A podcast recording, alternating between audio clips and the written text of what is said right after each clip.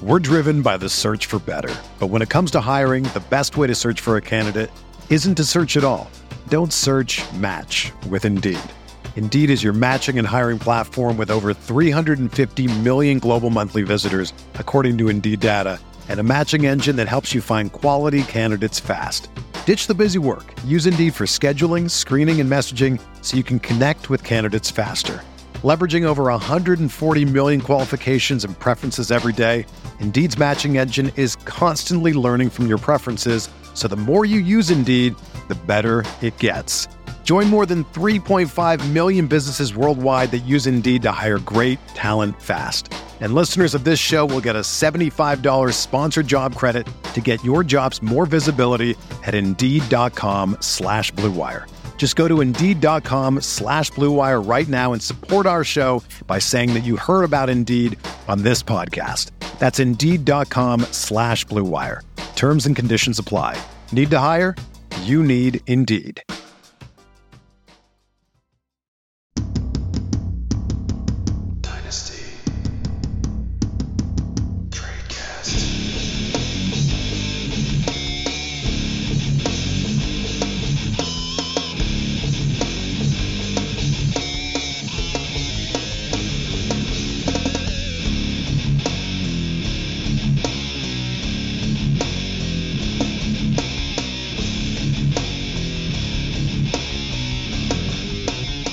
Hello, everybody, and welcome to another edition of Dynasty Tradecast on RotoViz Radio, brought to you by the, our good friends over at Blue Wire and the Underdog Fantasy, your home for best ball, pick'em, and more. And you get on over to the middle of the show, or the end of the show, or sometime in the quarter show. Who knows when it's going to happen?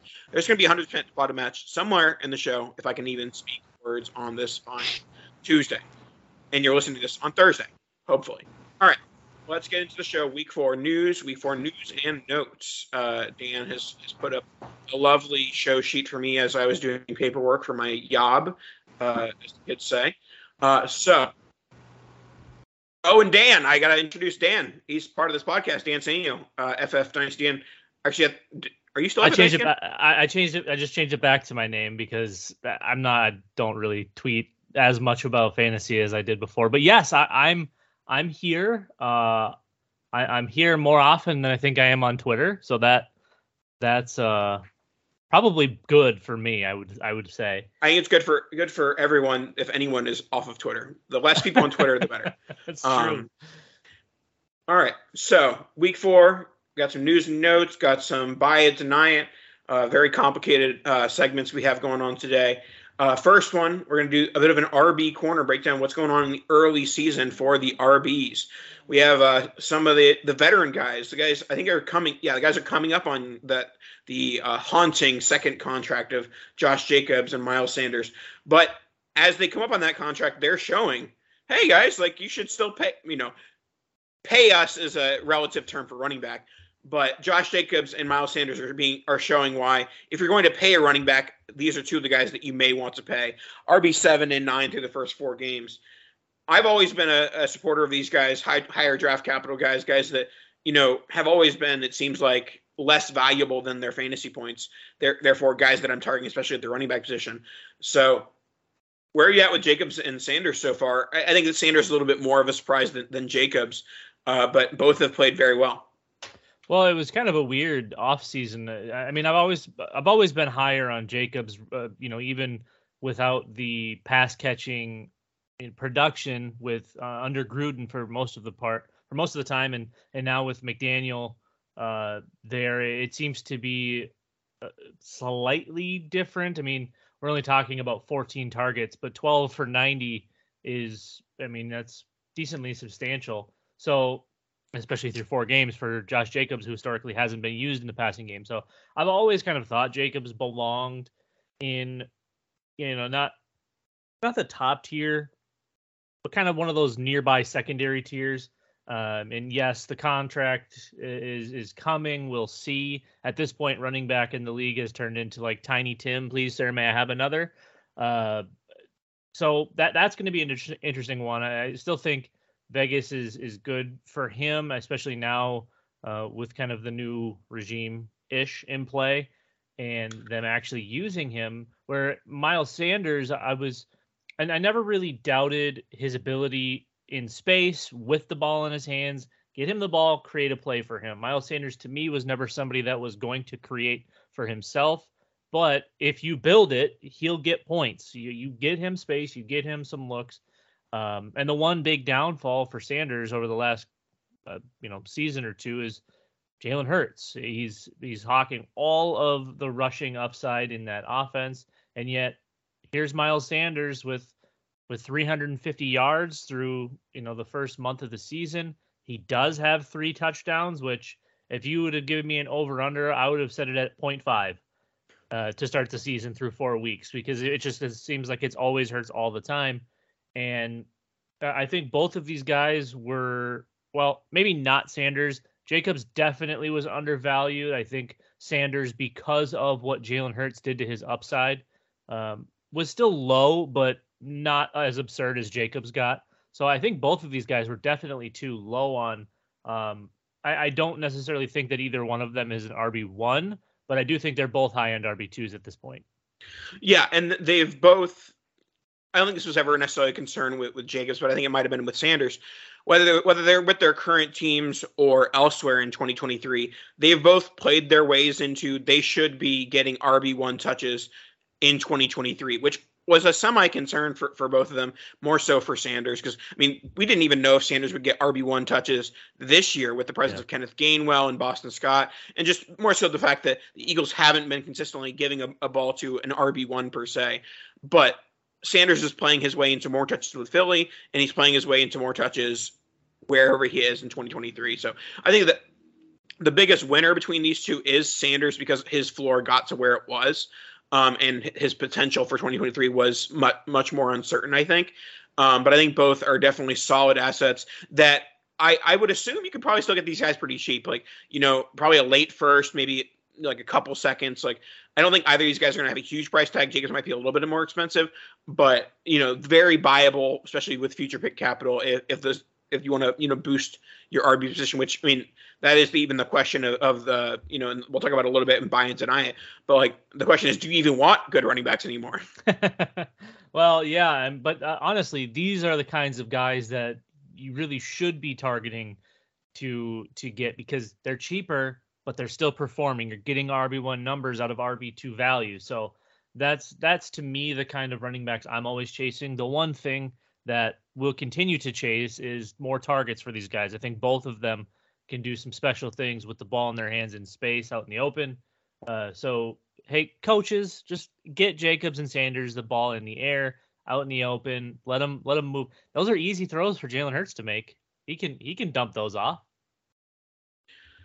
Yep. All right. Let's go on to a rookie running back who is having a hot start to the season went from four points to eight points to 18 points to now 25.9 points with a 14 carry, 131 yard, one touchdown performance, as well as six receptions for eight yards. Uh, that's bad. That's bad.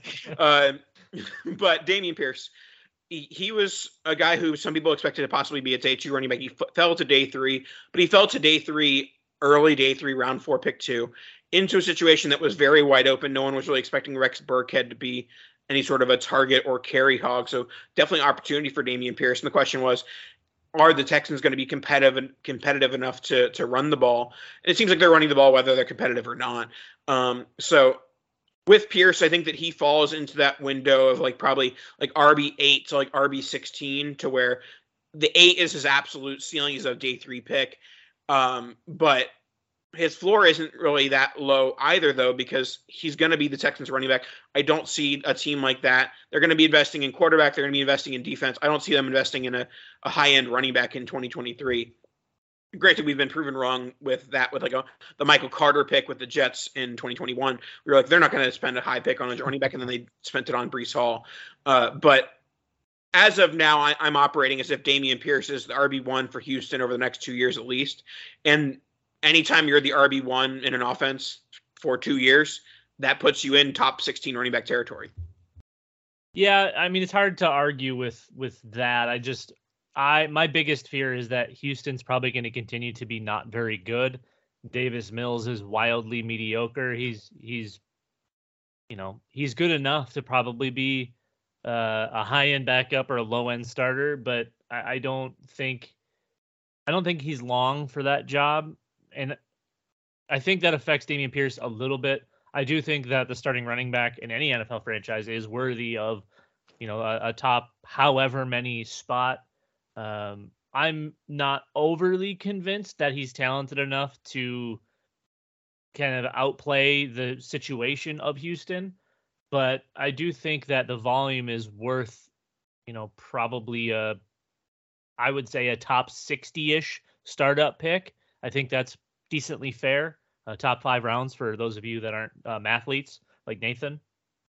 But uh, it's nice to see the, the last couple of weeks the kind of the true progression of a breakout and and get some some real fantasy points up on the board.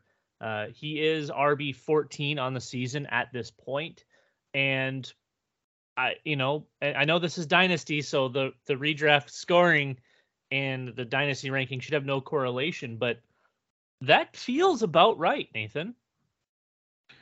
Yeah, no, I I think that the with Pierce, what you're looking at is a guy who's not in the ideal situation, and that this is kind of what we've been saying about Detroit that whenever they get quarterback figured out, it's going to be you know the floodgates are going to open for Swift Hockenson and and ARSB and and, and now James Williams as well. The, well, I guess we'll talk about that in a little bit as well, but like they aren't even waiting for the new quarterback. Like Goff is just playing well enough to support that bevy of weapons. I don't know if Davis Mills can get to the Goff level of quarterback, but let's assume, you know, I'm pretty sure the Texans are on track to be a top two, top three pick right now. Um, and that is going to be Bryce Young or CJ Stroud. So uh, put one of those guys in the Texans offense, and I'm sure they're going to continue to build their wide receiver core. Hopefully, John Metchie comes back from cancer okay, and then it's it's exciting. The the the concept of a young offense building all these pieces around around a similar timeline is something that can you know create lots of value. You're seeing it with teams like the Bengals. You're seeing it with teams like the Philadelphia Eagles. That when these players are all developing at the same time, things can escalate very quickly. Absolutely, and and in the short term, I think the one upside potentially for Pierce, if he can if he can pull some of those targets away from Rex Burkhead or or even the wildly mediocre receivers that are there outside of Brandin Cooks, uh, we could see even a, a steeper climb here. So um, like you brought up, Houston is kind of set in for potentially an early early round quarterback. They are the only zero win team in the NFL. They do have a tie, so that uh, could end up hurting them down the stretch. But uh, yeah, it's it's an interesting one for for Pierce. I, there was a lot, a lot, a lot of of you know content folks, people in the industry that were high on Pierce because of the landing spot. Uh, there was you know some of the you know, kind of the sleeper picks. But to me, it, it, was it's a little bit surprising to see him doing as well as he's doing. And I, I yeah, I, I think he's just a mid RB two with room to grow depending on what Houston does as a team. I just I fear that they're going to be really bad and and not be able to run it as much as they'd like to. All right, let's move on to a player that's finally bouncing back from an early, you know, uh, late preseason injury from 2021 is now playing in 2022. Played his first game against Patriots. Uh, J.K. Dobbins seven seven rushes for 23 yards, two catches for 17 yards, and then we got a breakout. Uh, Buffalo Bills. Um, the the Ravens got off to a, a, big lead early and ended up blowing it. But J.K. Dobbins 13 carries for 41 and a touch, four four receptions for 22 and a touch. I'm I'm very hesitant on on J.K. Dobbins. Similarly to our reasoning for Jalen Hurts or to, to Miles Sanders to Jalen Hurts is that yes, we like the running offenses, but there does seem to be some of that capped upside with the rushing touchdowns and even like the rushing on like third down and things like that. Um, but also my my main hesitance with Dobbins is that it does seem like he is very much like the the truther type player that if you don't have J.K. Dobbins already the guy who has them has been holding him on to, with a death grip for three years. Uh, so that's where I'm at with Dobbins. Is I'm, I don't think he's necessarily a, a buy because most of his managers are the ones who have been waiting for him to be the Ravens RB one and you know be this big breakout star, and which he started to do in in, in, in late 2020. But I don't necessarily buy him as any sort of like top five talent, and I think that's probably where his price is going to end up being. Yeah, I'm I'm right on board with you. I actually think uh, not only is this not really the time to buy, I actually think it's a good time to sell. Uh, if he gets one more week under his belt where he's scoring, you know, 20 ish fantasy points, um, I, I, think it's just going to be free value coming your way if you do decide to sell. The the stat line itself is very underwhelming. I mean, 13 carries for 41 yards and four catches for 22 yards, but hit two touchdowns. Now, if you're new here, those usually go to either Lamar Jackson, Mark Andrews.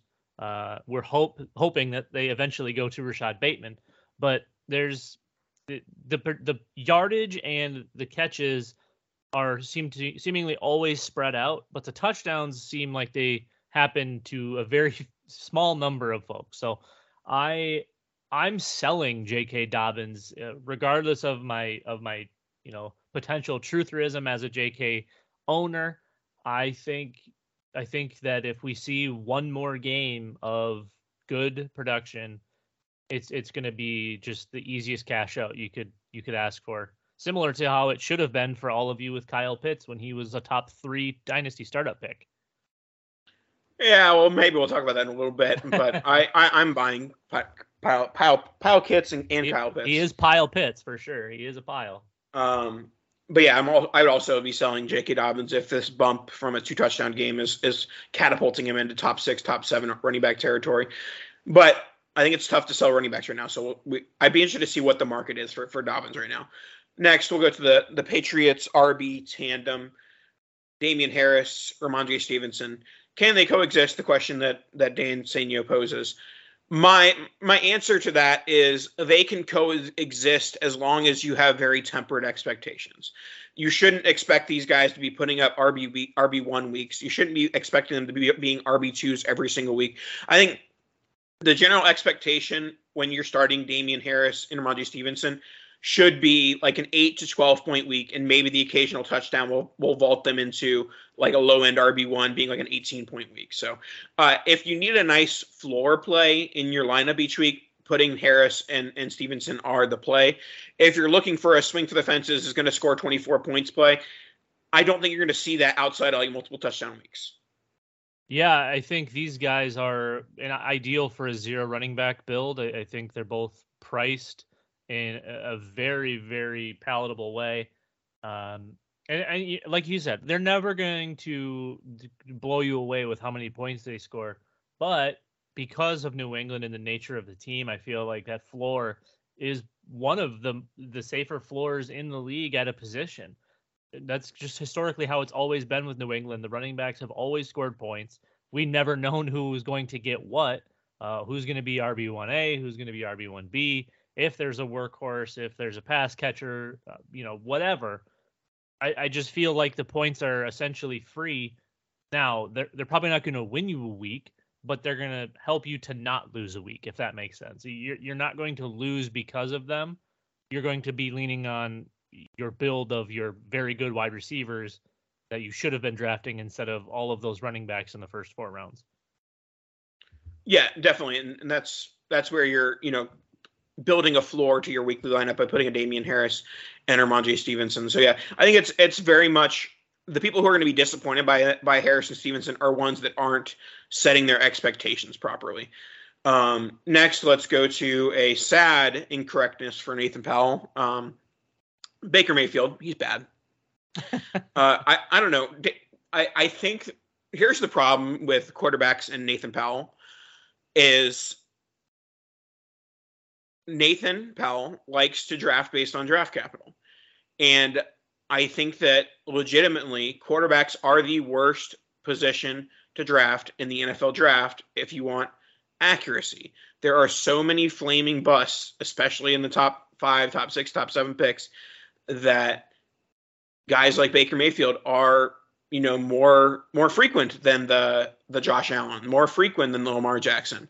And so you know, I'm just going to swing on these guys that are top picks, and occasionally I'm going to, you know, land on a, on a success, but also I'm going to land on a Baker Mayfield. So, um, could he be a, a cheap buy for QB points? Sure. Um, it's one. It's one of those like he is entering the Jared Goff territory. He's entering like it might even be below that because Goff is actually scoring points right now. Yeah. but the Jared Goff, the Davis Mills, like the guys who literally only have value based on their starting job. And I know Matt Rhule was an idiot. Um, he is very bad at his job, and he tried to allude to the fact he tried to allude this week to the fact that yes, Sam Darnold, uh, yes, Sam Darnold is eligible to come off IR, but he's not healthy yet. So people are trying to construe that into him saying Matt Rhule saying that if Sam Darnold could come back this week, that he would potentially be the starter. I I'm not sure about that part. Sam Darnold, another guy who was high draft quarterback that I capital quarterback that I have plenty of. Um, but yeah, I, I think that Baker's at least going to get the year, and then he might have to like start taking the the Chase Daniel uh, career path of trying to be a backup quarterback to somebody who he can't possibly supplant. Which putting Baker Mayfield on the Chase Daniel uh, career path is not something I would have expected two to three years ago. Yeah, that's uh that, that's a little further of a stretch than I definitely would have made. I, I was I, I I loved Baker, you know, early on. It started to sour, you know, with time and and I had uh, higher hopes for Carolina as well. I mean, the weapons are there. I I I guess I overestimated what kind of a coach Matt Rhule was and what that offense could look like. Um, and even with that, Baker has still looked pretty darn bad, regardless of of the coaching. Um, you know, the silver lining is he has the same number of touchdown passes as Jalen Hurts, so uh, maybe there's some correlation to some points there or something. I, I don't know, grasping at straws in hopes that you know I don't have to drop Baker at the end of the season because he loses his job to Sam Darnold. Um, yeah, I, I, I think it's officially uh, Baker Mayfield has become, you know, the waiver wire quarterback that you use to stream quarterback on your teams where you, you know, Dak is hurt or Tua is hurt or whoever. Uh, I, I think that's the the stage we're at in in the Baker Mayfield saga. And also the stage we're at is that he's ruining DJ Moore, and I hate him. Yep. Also true. Also true. All right. Next, we'll go to the Commanders pass catchers. Curtis Samuel has had a nice start to the season. Jahan Dotson scores lots of touchdowns. And Terry McLaurin is doing Terry McLaurin things. Um, the question of is is the production sustainable? Uh kind of. Like I think that the Commanders are a bad enough team that they're going to have to be pass heavy. It seems like like Wentz is on a similar path to the Jared Goff like productive while losing type of you know strategy.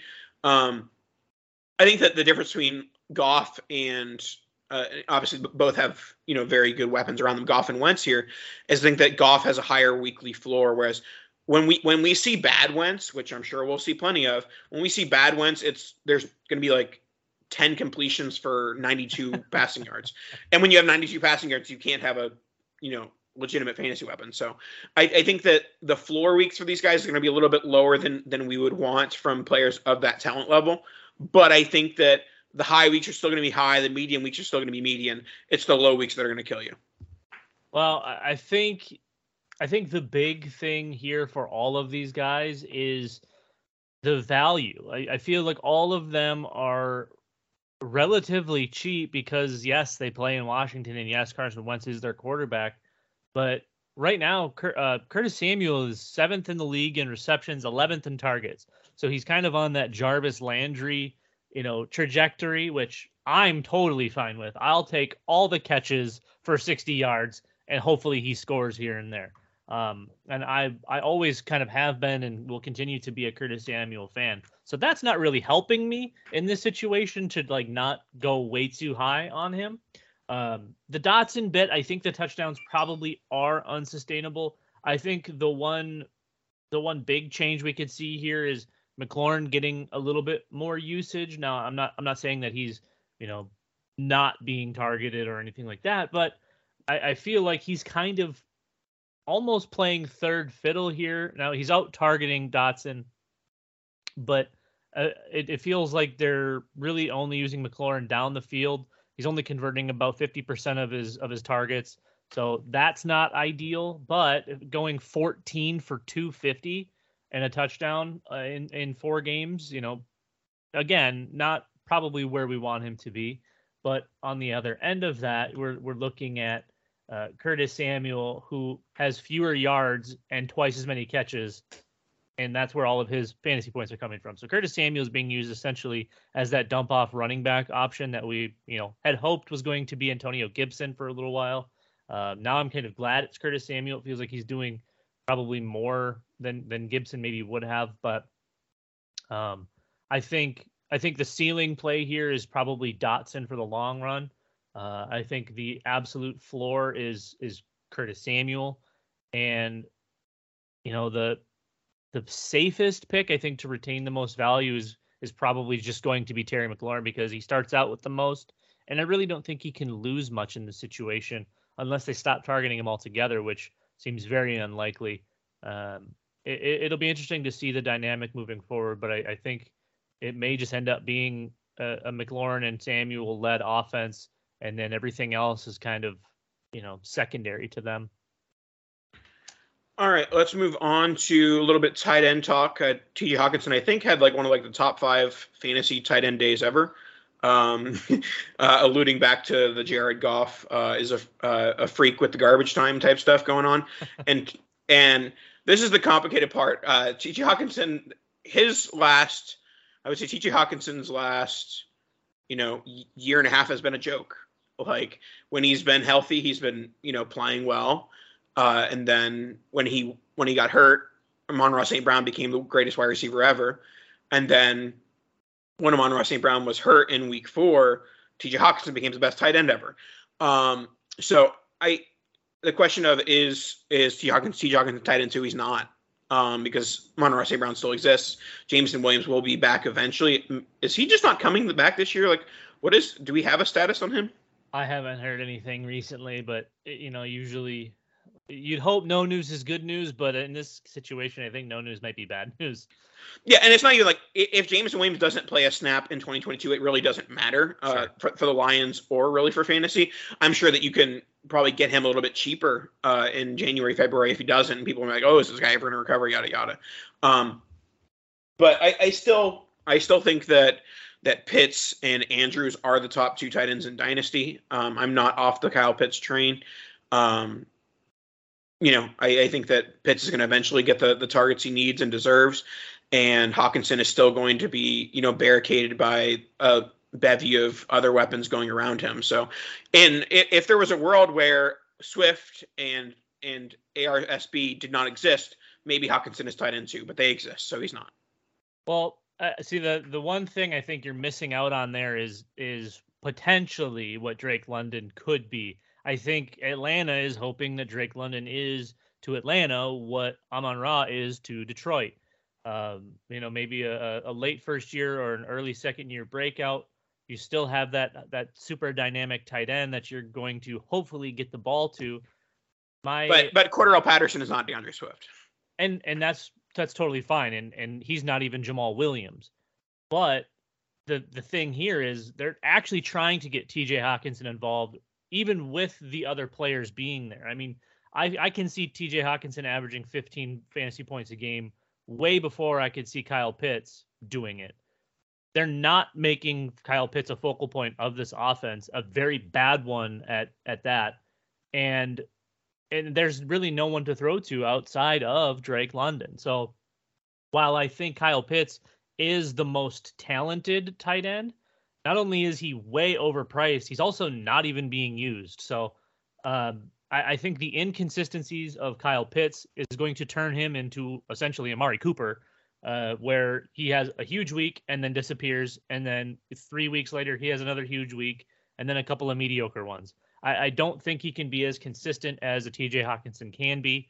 I think he can have a, a super high floor, and even with a limited ceiling, barring injuries, uh, I, I, still think I'm taking TJ Hockenson here. Yeah, he's four years older, but when you look at the landscape of of tight end, there's really no one young outside of Pat Freiermuth and Kyle Pitts. So TJ Hockenson's kind of right in the middle. I think he's in that kind of approaching prime. I know that we always kind of look at about 27, but where Mark Andrews is right now is kind of like peak prime for most players. And tight end historically takes forever to get there. Uh, but he's two years younger than Dallas Goedert. He's five years younger than Darren Waller. He's you know four years younger than George Kittle. So I, I just feel like because of the production we are getting now, and you know your favorite draft capital, Hockenson was taken up there as well. We can't forget that. I just I, I don't see how we can't bump him up because he is still young and he's in a decent situation, a significantly better situation than Atlanta. Um, and you know, not having anyone to throw to normally is a good thing for pass catchers in, in hopes to get more targets. But when you also don't have anyone that can throw and there's nobody to throw to, uh, it's just a recipe for disaster. So I'm actually bumping TJ Hockenson up. I, I do think um, Kyle Pitts still has the highest ceiling of arguably any player ever because of how talented he is. I just don't know if he can get out of Atlanta uh, in one piece. Yeah. With that being said, I'm still going to be hammering the overs on Kyle Pitts on Underdog Fantasy for the rest of the year, and I'm going to lose money responsibly every single week. How can I go about losing that money, Dan? Well, you can head on over to underdogfantasy.com and you know you can play the pickums. You can run the parlays in there, the the, the pick'em bets. I turned ten dollars into two hundred this week. No big deal. I hit my I think five or seven legs. Whatever. I I'm not good at the math. Um, but they all landed. We we you know we finally found ourselves a W there. But if you're you know similar to most of the people that play on Underdog, you'd be finding W's left and right. It is so much fun. You can still do the you know the, the in-season best ball games, the three the three-man um, drafts, the six-man drafts. They have all the pick'em stuff. Have multiple sports, everything you could ask for in one place in a super easy to use app. Just head on over to Underdog Fantasy.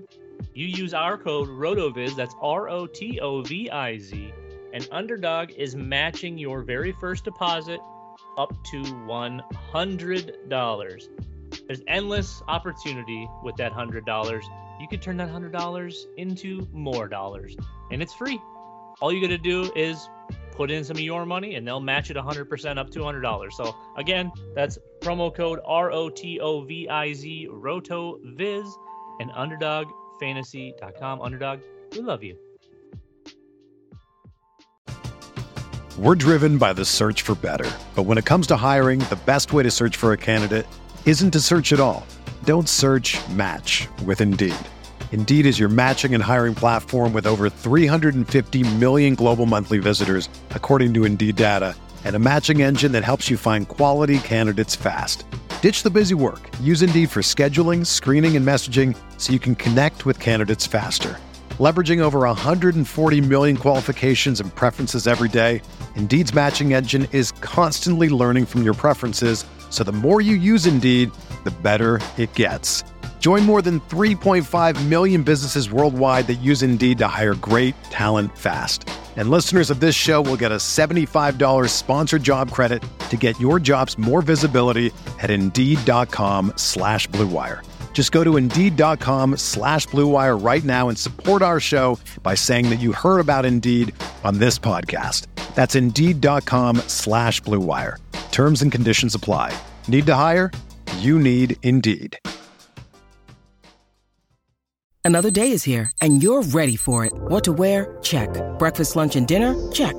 Planning for what's next and how to save for it? That's where Bank of America can help. For your financial to-dos, Bank of America has experts ready to help get you closer to your goals. Get started at one of our local financial centers or 24-7 in our mobile banking app. Find a location near you at bankofamerica.com slash talk to us. What would you like the power to do? Mobile banking requires downloading the app and is only available for select devices. Message and data rates may apply. Bank of America and a member FDIC. Alrighty, now let's get into buy it or deny it or who did supply it. Um, we have Jalen Hurts is a top five QB in Dynasty. I will start us off. I'm denying this. I, I'm not denying this because I don't think he's worth like top five value. I'm denying it because I just simply have five quarterbacks that I can't rank below him. Um, so these are the guys that, without a doubt, I'm not going to move below Jalen Hurts at least until the end of the season. Lamar Jackson's one, Josh Allen is two, Patrick Mahomes is three, Kyler Murray is four, Justin Herbert is five. That that's the list of five that aren't going to go below Jalen Hurts at this time, and Joe Burrow is the really one that like I would say Joe Burrow and Jalen Hurts at this stage are like tied for sixth in my rankings. And based off your expression, you think that the Kyler being cemented above Hurts may be Fugazi. That was a yikes moment for me. Not only do I not believe in Kyler, I don't believe in Kliff or the Arizona Cardinals. I think things will get better when DeAndre Hopkins returns. Um, but that to me again feels like just a super inconsistent player with a really high cost and the one consistency we've had over what seems like the you know the the better part of two years has been Jalen Hurts and fantasy points. And I'm I'm gonna say it, Nathan. I was very wrong. I'm not wrong about him still not being a very good thrower of the football. He's actually kind of bad at that. But they make it work. And when you have Devonta Smith and AJ Brown, and now kind of the return of uh, Miles Sanders, you still have Dallas Goedert. That is a scary team when you think about the athlete that is Jalen Hurts. So, not only do I have him above Kyler, I have him in a dead heat with Lamar. Um, I I have a lot of faith in that Eagles offense and, and what they've been doing. I think they can start to convert a little bit more of these red zone eh, touchdowns in the air rather than on the ground. I know historically speaking, the last couple of years with Jalen Hurts, a lot of the touchdowns have come on the ground. But it, it seems to me that they're making a real effort to show Hurts can be a pocket passer and they can convert through the air and they can do what they want through the air. Um, so uh, while I think Lamar is a better runner, I think Hurts has more opportunity and is potentially a better passer at this stage. So I'm going to paint this picture, and this is my still my probably naive, probably uh, ignorant concern. But here's a picture I'm painting: that the New Orleans Saints are one of the worst teams in the NFL. The New Orleans Saints end up with a top five pick in the NFL draft. That pick ends up being in the Eagles' hands. CJ Stroud or uh, Bryce Young end up at the pick that the Eagles are making. And in this scenario, in this scenario, the Eagles end up going 11 and 5 or 11 and 6, 12 and 5, and they lose in the wild card round, maybe the, the divisional round. Is there any chance? And obviously, probably is wildly dependent on what Hurts looks like in that 12 and 5 season. But is there any chance they pull the trigger on that quarterback of the future saying, okay, yes, Hurts is fine, but what if we have an elite quarterback with this group of weapons? I think I'm at the point now where Jalen Hurts is the quarterback of the future. I yeah. think he's he's done enough, and this team has been successful enough in in the amount of time he's been the starting quarterback that we know that they're going to be good. We know that Hurts is going to get it done with his legs and if he needs to with his arm.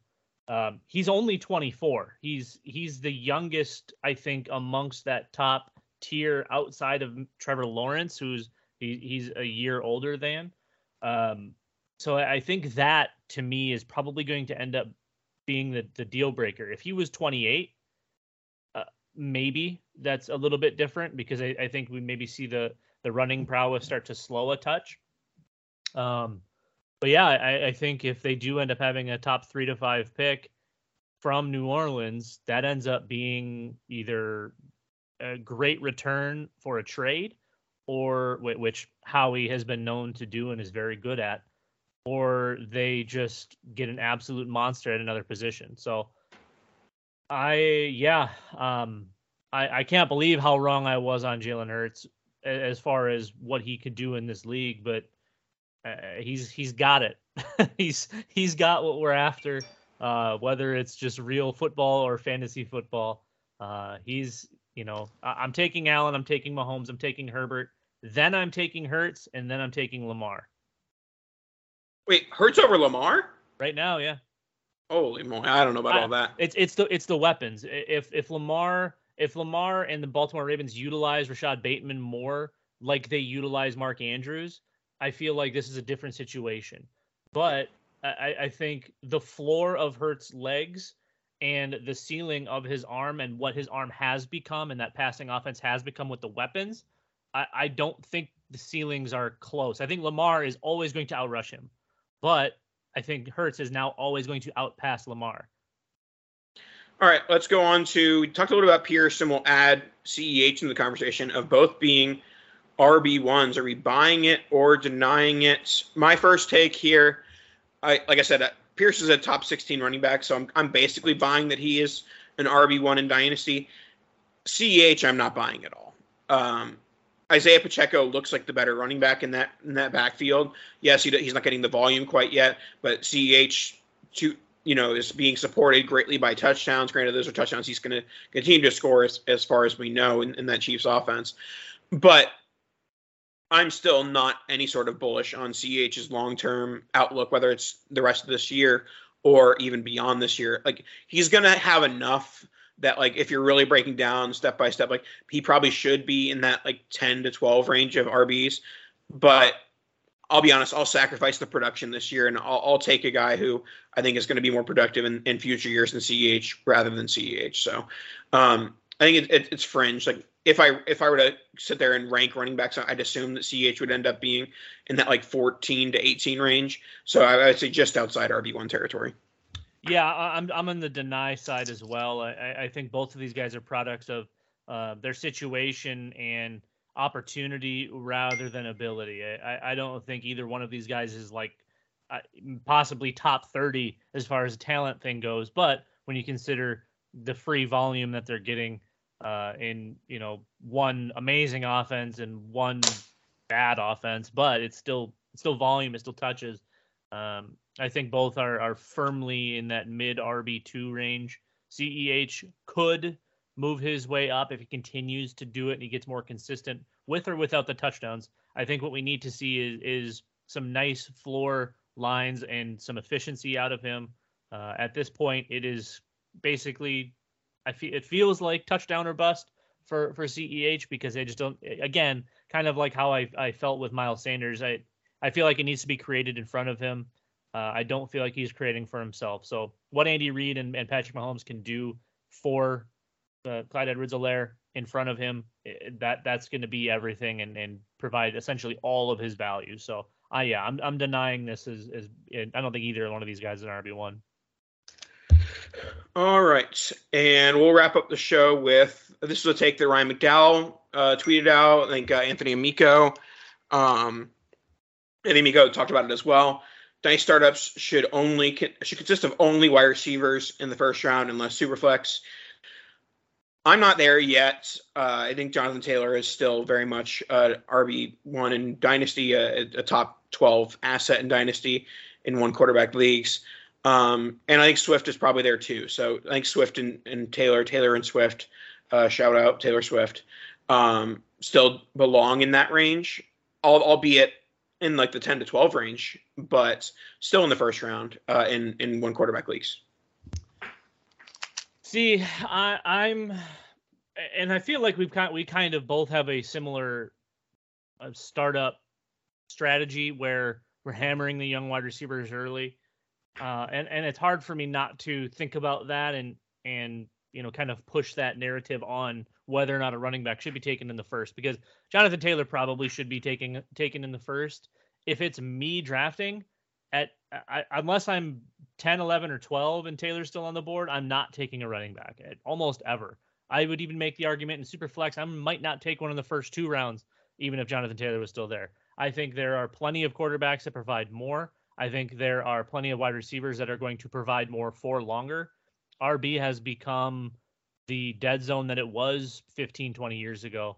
Um, now there's hope that that this you know coming class, uh, the 23 class is going to provide a little bit of of youthful juice for for the running back uh, field as it was. But I, I, don't think there's really any saving it. I mean, yeah, Jonathan Taylor, Saquon Barkley, when he breaks off a 60 yard touchdown, has been fine. CMC is not CMC. Nick Chubb has been nice. D'Andre Swift, when healthy, has been nice. But we're also seeing Jamaal Williams do just as much, if not more, in that Detroit offense. Um, so I- am at the point now where I'm probably not even thinking about running back until like round six. Uh, and, and as far as round one goes, I think we've seen a lot out of guys like Jaylen Waddle. Uh, AJ Brown is moving way up for me. Deebo Samuel still belongs. You have the obvious ones in Justin Jefferson, Ja'Marr Chase. I still think CeeDee Lamb is up in that situation, up in that conversation. I don't think I'm taking CeeDee over Taylor like I would have been, uh, you know, a, a, probably a couple of months ago. But I still think guys like DK Metcalf are being pushed way too far down. I think he ha- has a real stance up there, and I think we're approaching where Garrett Wilson and Chris Olave and um, um, Drake London. Drake London. I think these guys are all making that push to move up once once we get a little bit more consistency. Once that you know that that rookie-ness of them kind of starts to fade and they become true NFL players. I, I think we are at a at a point now where unless the production just entirely falls off, and even some of those older wide receivers have potential to move up and above the running backs. I, I think we are in a wide receiver dominated spot where if you're not getting one of the top guys, one of these guys that are averaging 20 a game, that I think you're in a in a in a tough spot at a you know as deep as the position is, you still need that high end of of the wide receivers. Whereas I think running back is becoming much more shallow. Uh, yeah, it'd be nice to have Taylor or Barkley or one of those guys, but at the same time, I, I would rather have the big the big boy wide receivers that carry all of that value that I could trade potentially for two other wide receivers and a starting running back. And, and whereas it's not it's not true in in you know the reverse. So I'm not trading Jonathan Taylor and getting the same return that I would be for Justin Jefferson and Ja'Marr Chase. So for me, it's a big value thing. Wide receiver historically is always going to carry more value for a longer time. Yep, that makes sense. All right, uh, so we head into week five, almost the the the third mark of the season. Uh, any last words for today, Dan? This is the week where Travis Etienne blows up. It's not. It's really not. This is the week, Nathan. it's week. not. Let me, let me have something. No, it's it's James Robinson season, and that's what we'll talk about next week. Kadosh!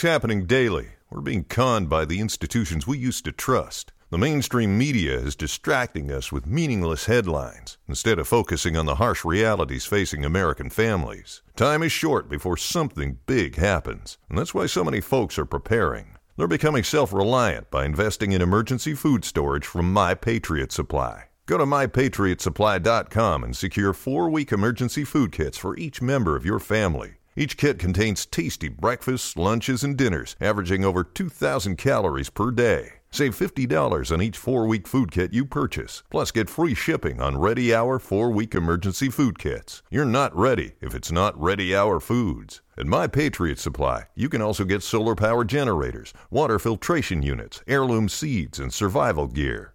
Order by 3 p.m., and your unmarked boxes ship the same day. Shop MyPatriotSupply.com today mypatriotsupply.com.